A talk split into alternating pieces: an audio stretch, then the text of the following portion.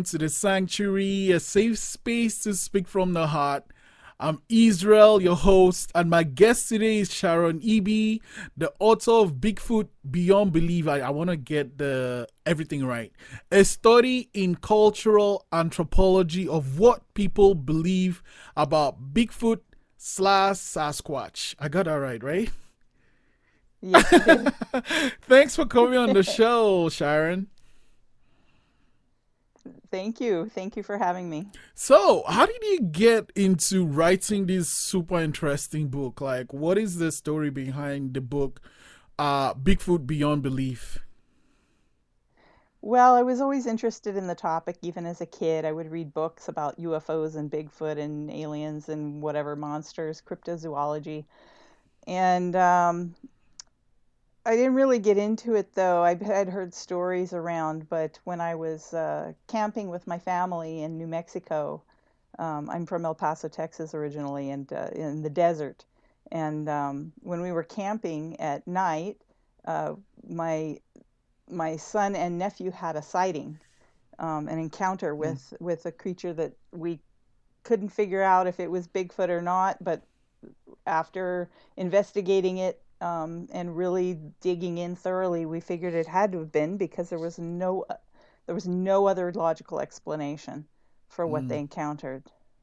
And um, a couple years later, um, there was another Bigfoot sighting in the area in El pa- mm-hmm. east of El Paso, near where I lived, and I just jumped in with both feet and became a a, a Bigfoot investigator at that point. I was a ufologist for many years before that, so. Okay, so uh, we'll come back to Bigfoot. Leap. Yeah, we'll come back to Bigfoot, but I'm actually fascinated about UFOs. How did you get into investigating UFO sightings? Uh, I had a sighting when I was 13. And like I said, I'd been reading about these kind of topics all my life. And um, uh, when I was in my mid 20s, um, we lived in Nebraska, and I had uh, meetings that we were going to for um, alleged alien abductees, and um, they were just experiencer support group type meetings, and and uh, we discovered that I had had not only had very strange experiences all my life, but that there were some oh. classic signs and symptoms that go along with that, and uh, that uh, we fit the criteria in our family. My my family um, had had a lot of experiences, and I've had, um, I believe it's four UFO sightings to date and three of them with witnesses. So that's pretty significant. Oh, wow. Most people don't have yeah. one their whole life. So, yeah, so I haven't written about it too much, uh, a little bit online, but uh, the Bigfoot I have mm. written about. so. so, um, why are you why why not write more on the UFO part, um, for rather than focus on um Bigfoot? I will be um, in my ne- not as too much in my next book, but in the one after that, it's a three three book series, and uh, I will be okay. covering UFOs in my third book and all my experiences and my families and things that have happened. Absolutely. Mm, mm, mm. Um, and well, let's talk about so your son had the sighting, and then uh, you had one close in El Paso. You mentioned. Um, and. Yes my how long have you been spent writing uh, this book? I spent Bigfoot Beyond Belief. Well, it was about twenty. Yeah, it, it, took about twenty years of collecting information, but um, the it took about four years to write the book, and it's a tome. It's huge. It's it's you know 586 pages. Whoa. It's, yeah. it's, not something you sit down in an afternoon for sure. No it's it's more like a textbook because it's an anthropological study right? Yeah so. yeah. Um so and it covers what people believe. Rather than trying yeah. to prove whether bigfoot is real or not it's actually just studying what people believe about it the whole gamut right? Yeah uh, what are some of the beliefs you found while you were working on your book? Wow. Well, um, there's different ways to understand reality and how people have experiences, and some of that is cultural. Um, hmm. Sometimes it deals with people's backgrounds, um, their uh, attitudes and their belief systems, um, their uh, cosmology, how they see the world and their place in it. Um, mm-hmm. But I, I did questionnaires and surveys and things like that, but I found that there's basically five types of people um, mm. that believe in Bigfoot. And uh, these I called, these are more like archetypes, but uh, in a way, but there's one, there's called the true believer. And then there's the critical thinking scientist type. Um, then there's a conspiracy theorist type. And then there's what we call a true skeptic. And then you have your average mm. person that's kind of a mishmash of those other ones and that don't fit in any particular category.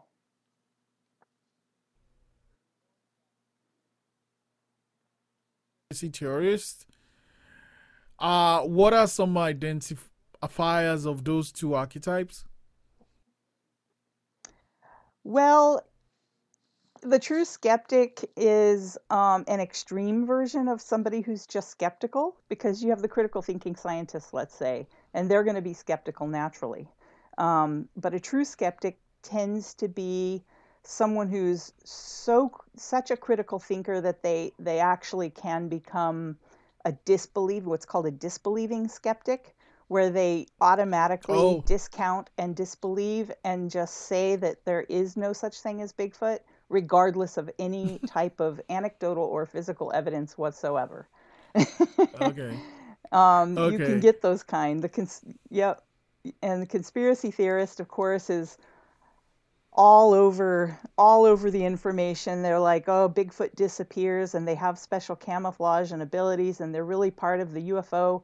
Um, they're like related to the aliens, and and and and no way. there are some there are some yes there are some overlapping data that shows UFOs are in the same areas as Bigfoot sightings that that, oh, that people have, hmm. and some people that have been on that claim to have been on board a UFO say uh, on a craft, they say that they have seen creatures that look like Bigfoot. They're big, hairy, you know, animal type beast people. And so, um, mm. you know, there's some there's some theory, you know, some some ideas, hypotheses, really that that maybe these are mm-hmm. one and the same. Um, some people think they're strictly animals, um, but the conspiracy theorist is going to go like, you know, it's it's the government's fault, or they're just experiments, or they're they're related to the UFOs and stuff like that. Mm, mm. Um. So you know, I mean, my ex, my, I guess introduction to Bigfoot is really shows on the Discovery Channel, like Finding Bigfoot. I think that's one of the shows, and I mean, it looks so staged uh, and and things like that. So you're like, oh man, these people are just doing this for um, entertainment value.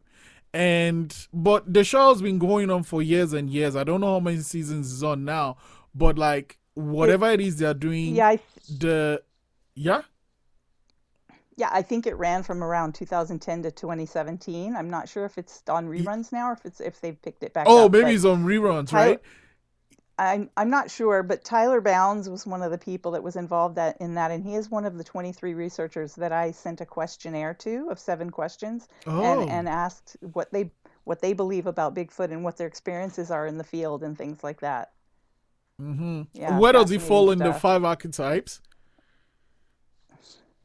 Where does he fall? Yeah. Oh, I don't know. I didn't analyze them that way.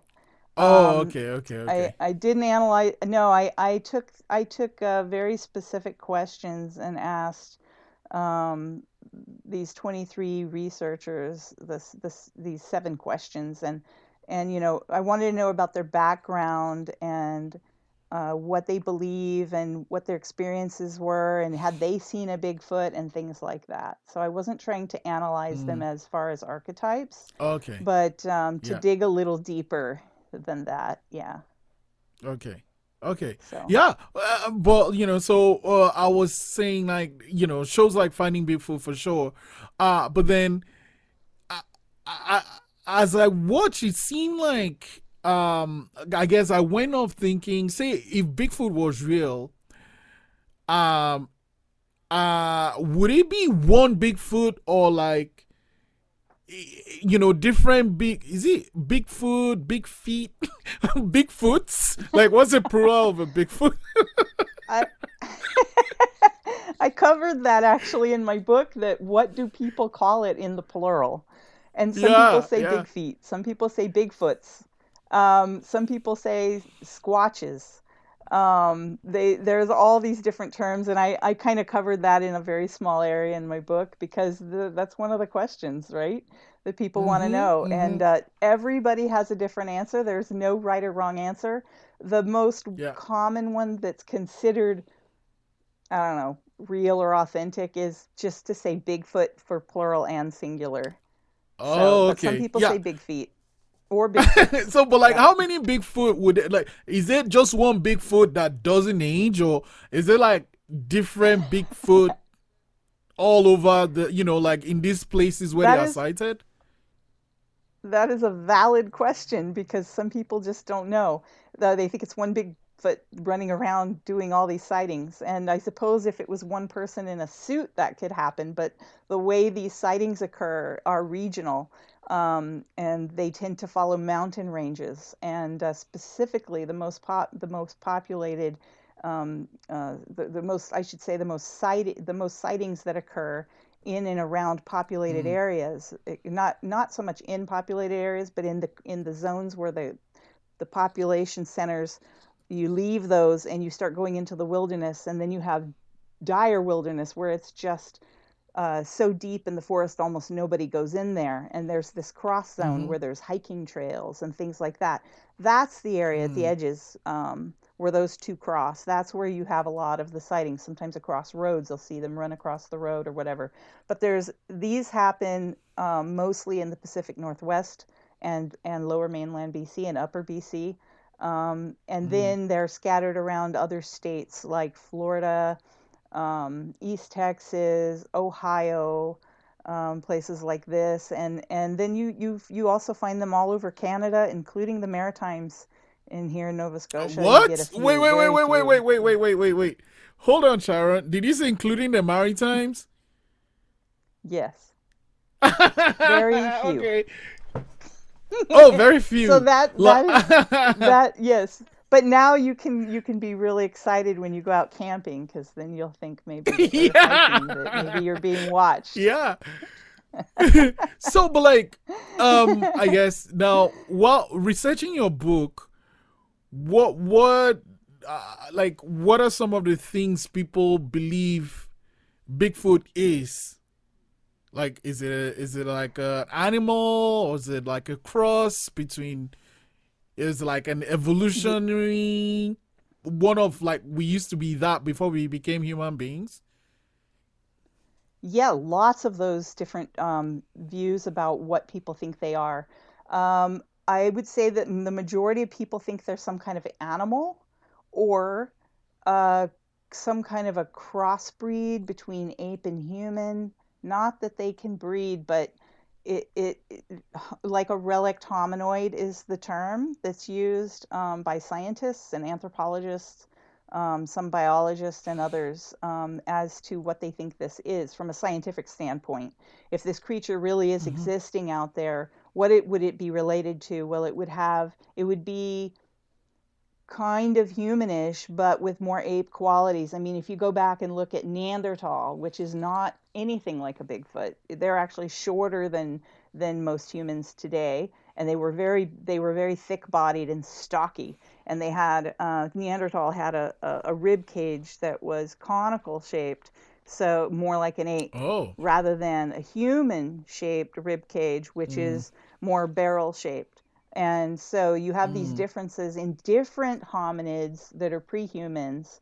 Um, the, the pre-human skeletons and fossils that we find actually are just um, a, a different combination of, of traits um, and characteristics as- associated with different species at different times and different layers of the earth, geologically speaking. So you um, you find that they're different ages when you test them, and and they all have some of them have more ape qualities, and some of them have less. And so and it's it's this the, the the Bigfoot has, you know, they're tall, they're like eight feet, sometimes seven Oh, or eight wow. feet or better. uh, up to 10 feet, maybe sometimes 12. It depends. But the average, Mm-hmm. you could say, of sightings of people's guesses and where they stood against a tree that they could actually go back and measure um, Mm-hmm. the seven, eight, nine, 10 feet. So, um, Damn. depending on the gender too, because there's juveniles, people see see young ones occasionally, or a mother with a baby.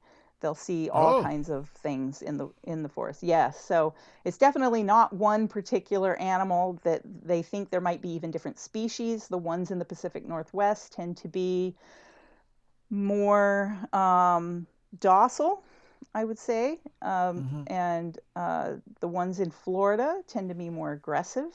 The swamp ape, they call Oh. them. Um, and so there's there's different, and then you've got the Yeti, which of course is the uh, abominable snowman in the Himalayas, and they're quite mean. They can be quite mean, and so you have these different, and there's there's sightings of these creatures slightly different in every region um, around the world on every continent. And so when you start mapping that, it's quite extensive and, and it makes you really look at it deeper and say, well, is could this phenomenon be real? And why don't we have like why we haven't we discovered them? Where are the bodies? How come we haven't found any bodies or fossils or well, if they're related to hominids, if they really are relict hominoid, then we do have fossils, just not of that particular species at this time.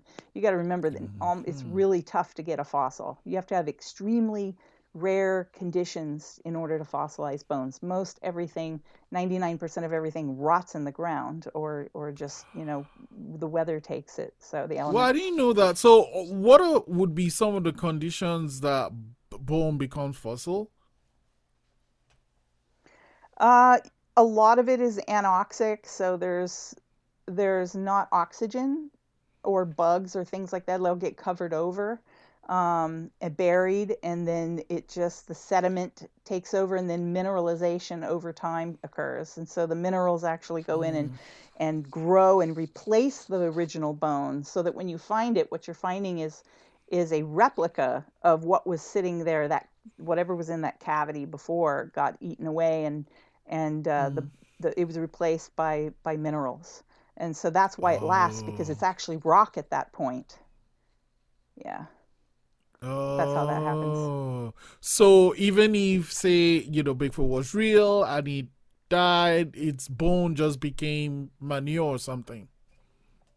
yeah pretty much it just rots goes away and if they bury their mm-hmm. dead which is one of the things people have been looking at is that perhaps they buried their dead even neanderthal buried their dead and did s- s- rituals and had spiritual beliefs and things like Oh. that so we don't know what they have we don't know what kind of culture they might have if they exist and um, you know we don't know if they exist for sure science has not said yes they do they, they just don't we just don't know for sure. But if you look at the anecdotal evidence which there's a huge body of evidence it really points to that that they do. But there's a lot of people that say they have unusual abilities strange paranormal type abilities like mind speak which is like a telepathy. They'll be like in the forest and suddenly they'll get this really bad feeling like they need to not be there and they're actually told in their mind leave. Go.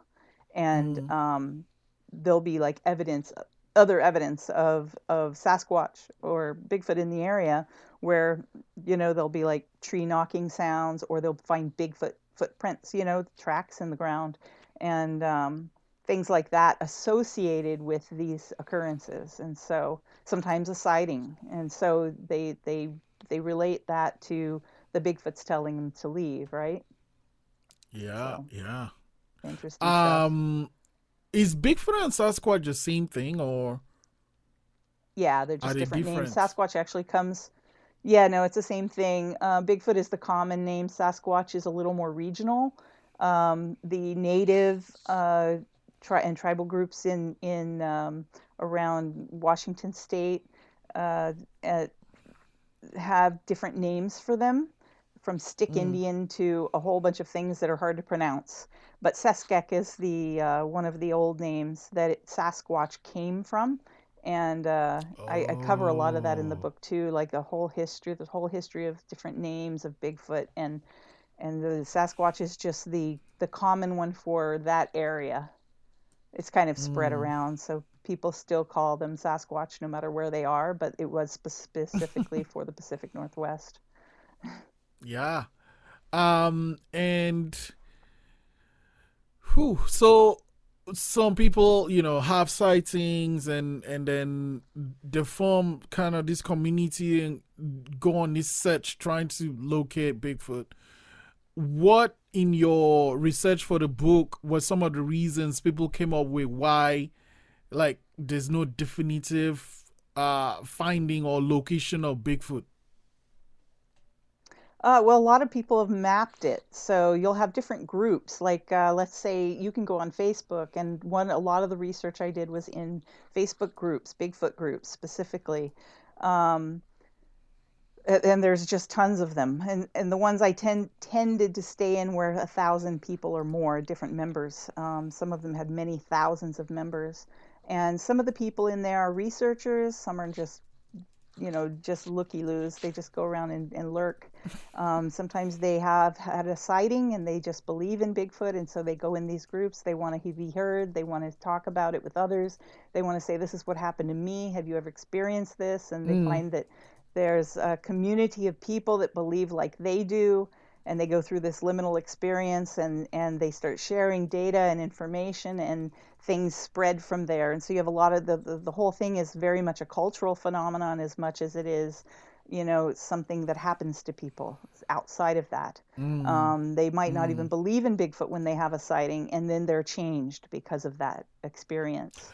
And so they exactly. go from from from unbeliever to believer, and um, and some of them, you know, just don't know what to do with that, especially if there were paranormal aspects involved, like like mind speak where they hear a message oh. or they see bigfoot walking and then it just literally disappears in front of their eyes and camouflages in some way um, they don't we mm. don't know you know some people say they've seen them walk into portals and go and so then you get the ufo connection and so you just don't know and mm-hmm. there's this this whole whole groups of people that believe certain ways and they tend to follow each other and in down different avenues of thought. And so mm. some people think that they're an animal, but some say no, no, they're an interdimensional being from another world.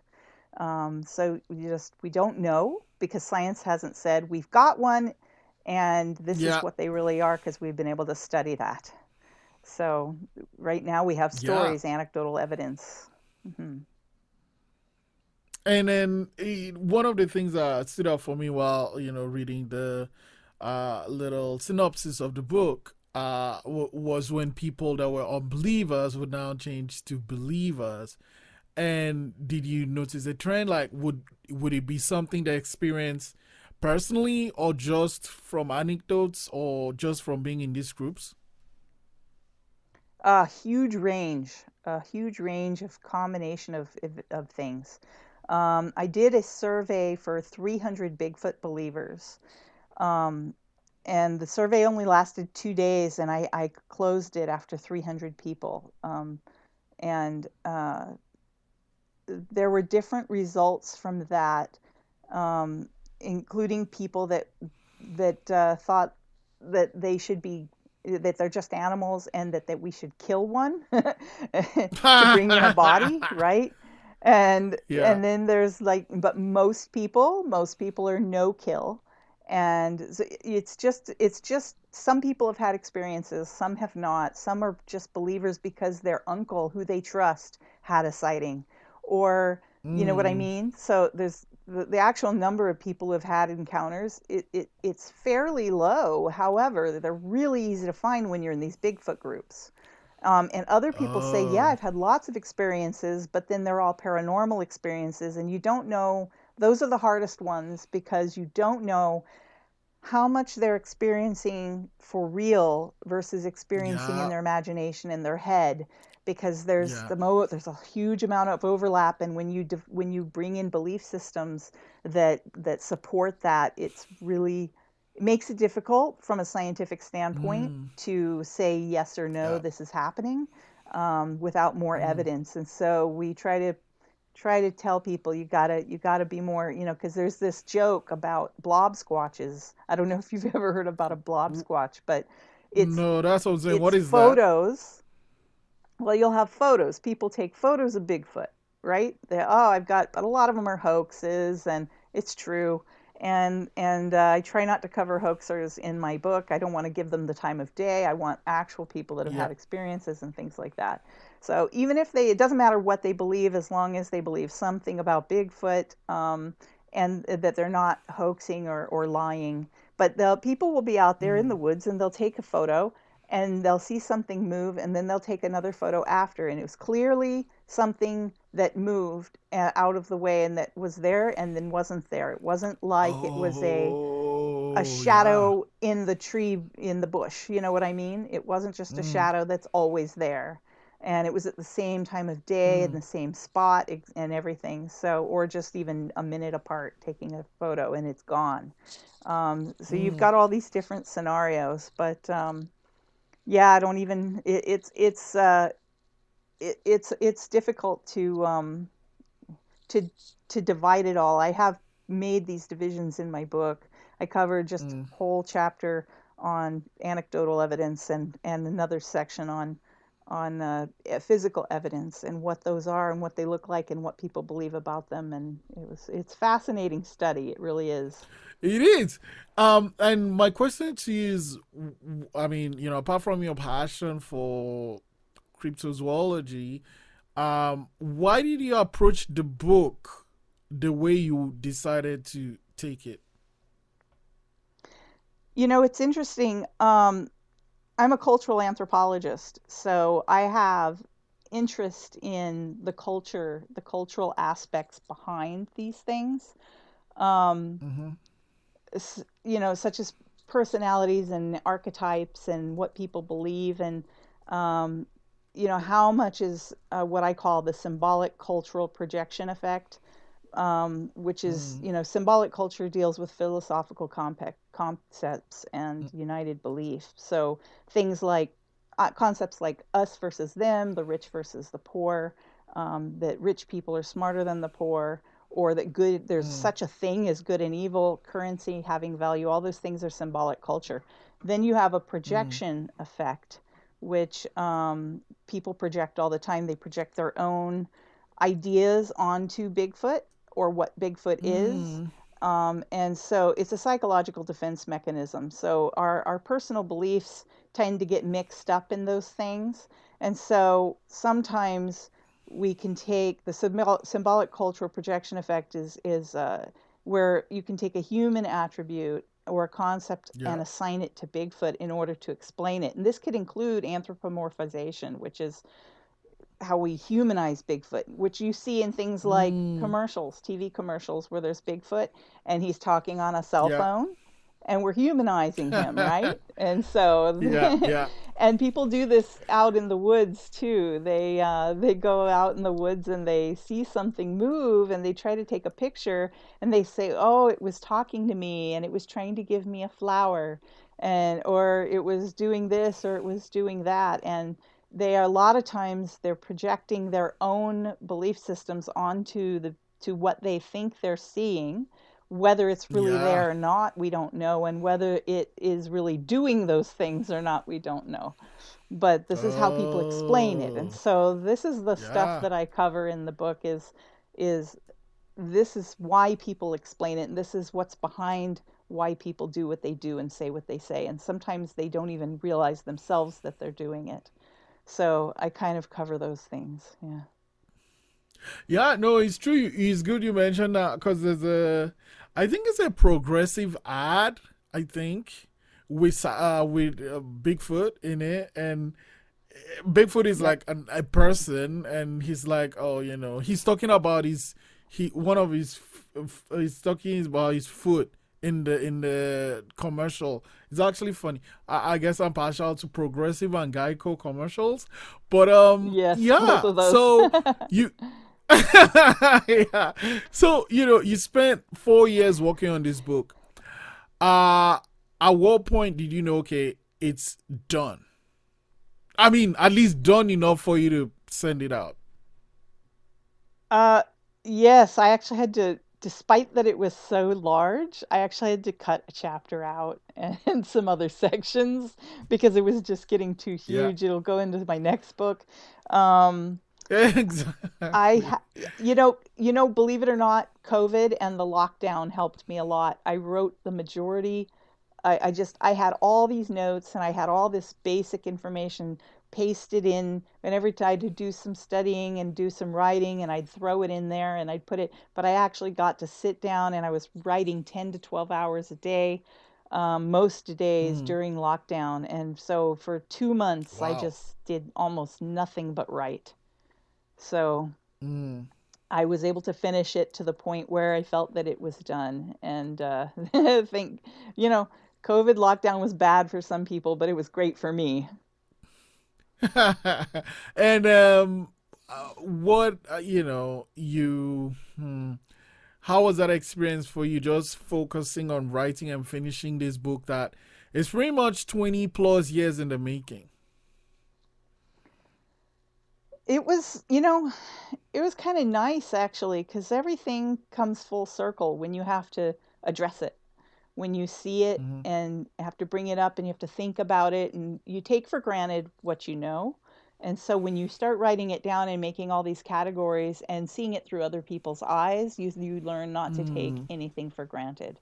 So um, yeah. it was it wasn't that it was eye opening because I've seen and heard so many things. I've had people tell me, something you know i had a guy after after my book came out i had a guy call me and really nice guy and we had the greatest conversation mm-hmm. and he had to tell me his story and uh, i'm not going to tell you the story but it was just that he was like, I got to tell you this, and I don't want you to freak out. I tell people this, and they really freak out. And I'm like, I doubt anything will surprise me. I have seen it all, I have heard it all. I was a paranormal yeah. and UFO investigator forever with the alien thing. I said, nothing scares me or freaks me out or surprises me. Yeah. And, and uh, you know, we, we spoke coherently about what his his experiences were, and and I think it surprised him a bit because. Um, I, I it's really it's really hard to surprise me anymore with anything new. And most mm-hmm. people send me these recordings and I'm just I'm I'm just like, yeah, I've seen it all, heard it all. I don't even not really interested too much with the the, the same kind of thing over and over. After a while it gets old. Unless you something yep. really piques your interest, you know. Yeah, mm-hmm. it's it it's fun. It's fun. so um i mean you really feel there is nothing you would hear that would be out of the ordinary now? I mean after all the years of working on this? No one surprised me for quite a while now. Occasionally i'll hear like a little piece a little piece of information that's like oh that's interesting but not really freaks me out no. How about how about um someone calls, it's like I read your book and blah blah blah, and I am Bigfoot. I'd say prove it.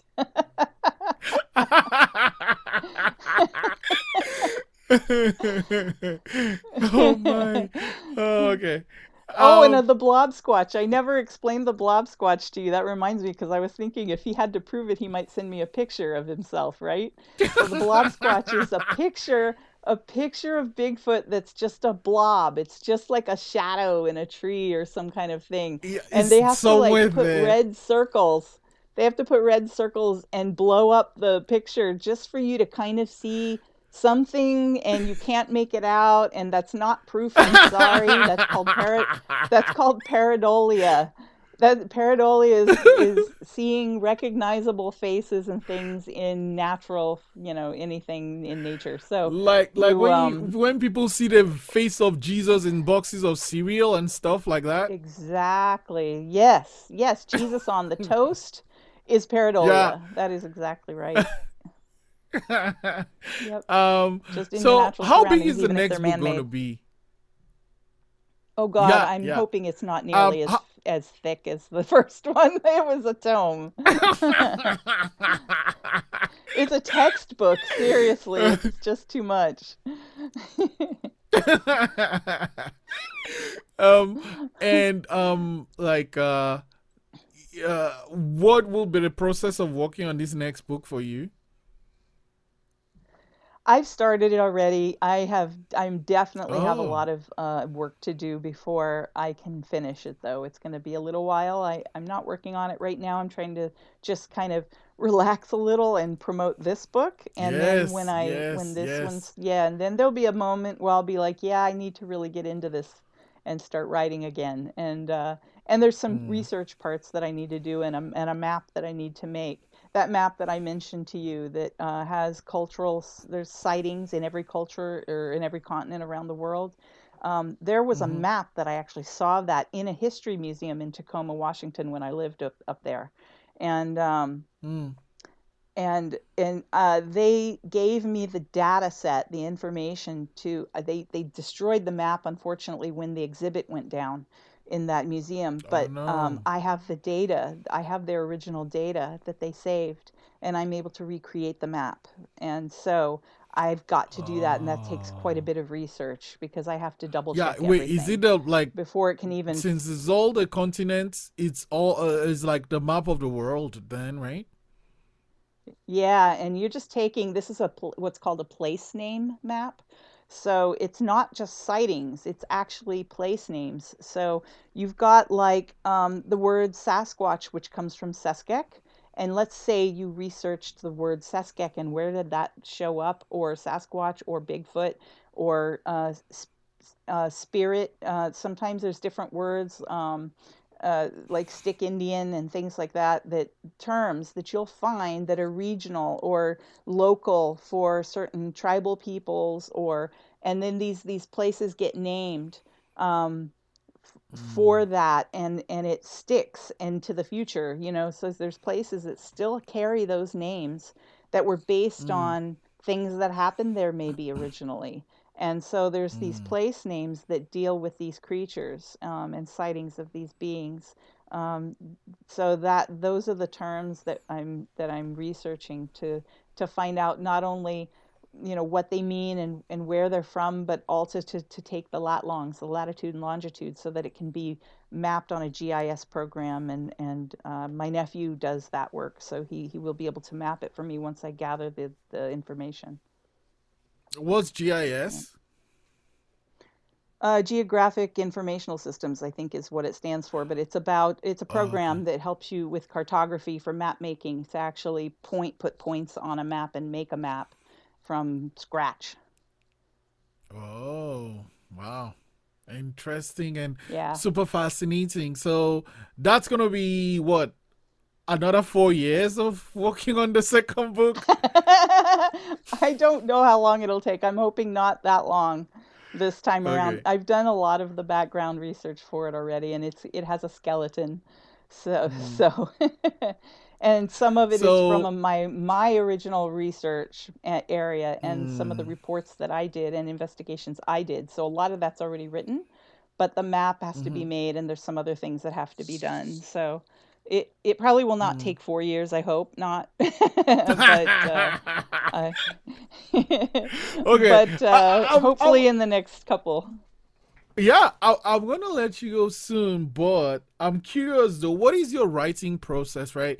You do all this research, but they're actually putting the words on paper, or like, you know, like, do you, how do you do do it? I cuz I start with an idea and um I start fleshing that out as an outline. I want to know hmm what headers I'm going to use, what what's the big the big subjects first, and then what order I want to put them in, and then I start creating subheaders and I just create an outline and sometimes that changes, moves around, it gets it gets uh it depends on what I find too during my research. Sometimes I have to go in and actually research an area a little more than I've already done, and I find that maybe I need to create a new section for it, or sometimes a whole new chapter. Um, but I, I figure hmm I try to fit it in, and when I do the research, I go and I, I grab that information, or I do a survey, or whatever, and then I throw that into the book in in where it goes, and um, and then I, I, I, I flesh it out that way. So th- through organize through my mind where how it should be organized, and uh, and then hmm I go through and I just start cleaning it up and making sure that it's all written properly. So and then there's editing mm. and proofreading, and it's just a, a huge process. and I gotta ask, you know, the the cover uh, page, you know, the for Bigfoot Beyond Belief. What was your uh, like? Did you have any input in that, or how, or how the, did like you, the photo how did the on the page, front yeah, cover? Yeah. Um, the photo was of someone I knew. Um, and I paid, we took pictures of that person and I sent it to a, a graphic artist and yeah. paid her to change and alter that and morph it and turn it into a Bigfoot type face. And so that's what I did. and I paid for that years ago, many years oh. ago. I held on oh. to it until it was ready to use. Yeah. Yeah, well, because, you know, I mean, I, I don't know what Bigfoot would look like, but I was like, oh, that's great. And do the colors, you know, make uh play any role in the uh decision of making the front cover that way? No, I really left that up to her. Um, we tossed around ideas. Alex Evans was the uh, the um, the graphic artist that I hired, and um, she's pretty well known in the Bigfoot community. And mm-hmm. um, uh, I, I had looked at different artists and I liked her work. So, uh, but I kind of gave her free rein to, to, to do it how she wanted. She would send me renderings and we would approve them or change them. And, mm. and so it was a little bit of a process, but I, I really uh, liked what she did. And it's kind of a dark image. And since a lot of sightings happen at night, I felt that that was uh, appropriate. So, mm. um, yeah, yeah, that's how, that's how that happened. Mm. So, um, and okay, before I, you know, I kept saying before I let you go, because because another question comes. So let's talk about the maritime sightings. Where where have people seen them? So I kind of have an idea of where to either go to or stay away from. I used to.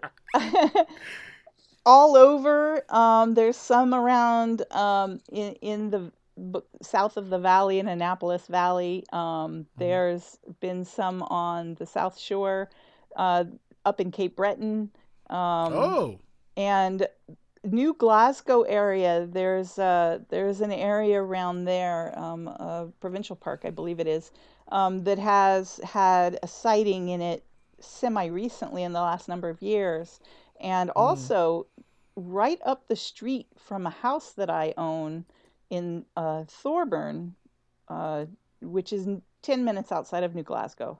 And wow. um, there is a there's an old old historical sighting that happened there and and it was talking about how this creature came and stole somebody like it abducted them and wow. and that this creature is seen every 50 years so evidently there was at the time that was written um, uh, evidently there was already stories that this creature comes every 50 years or so. Well, by the time I saw mm-hmm. the this historical write up, um, yeah. there's a Maritimes group for Bigfoot uh, for Sasquatch, and um, it was uh, it was just a little clip for Thorburn, and and uh, it was right up the street, literally on my street, just right up the road from my house and I was like, oh, I missed the 50 year period where it would come back. But since there's been no stories in the area, maybe, maybe when, when is know, the next? When this even happens? Yeah, that's what I'm saying. But when is the next 50 year uh, coming? Like when is the next 50 year stop? Oh, another 40 something years probably. Oh it's, yeah, it's okay. it, Never it mind. Literally. Yeah, don't worry about it. I wouldn't worry. I wouldn't. I wouldn't. Uh, you know. Yeah. I wouldn't sweat it while you're out hiking yeah. oh man, Sharon, you don't have to worry you... about getting abducted by Bigfoot. Sorry. oh my god! Thank you so much, Sharon. Um, thank you for spending yeah, all this time uh, writing your book, and uh, the book is available on Amazon. Where else can people get your book? Amazon and Amazon. Yes, Amazon. That's where I have it for sale. I could they can actually get a, yeah. a signed copy from me, but but uh, with it's it's quite ex, it's often people from the states and can if they're in Canada and if they're in New uh, New you know Nova Scotia I can I can get them one fairly cheap but the shipping is quite expensive for such a heavy thick book. Yeah. So a lot of people don't want to pay that, but they could get one for me if they want a signed copy. They're just going to pay through the nose. but Amazon is the place. Absolutely. Okay. Yeah. Thank you so much, Aaron. Okay. Thank you.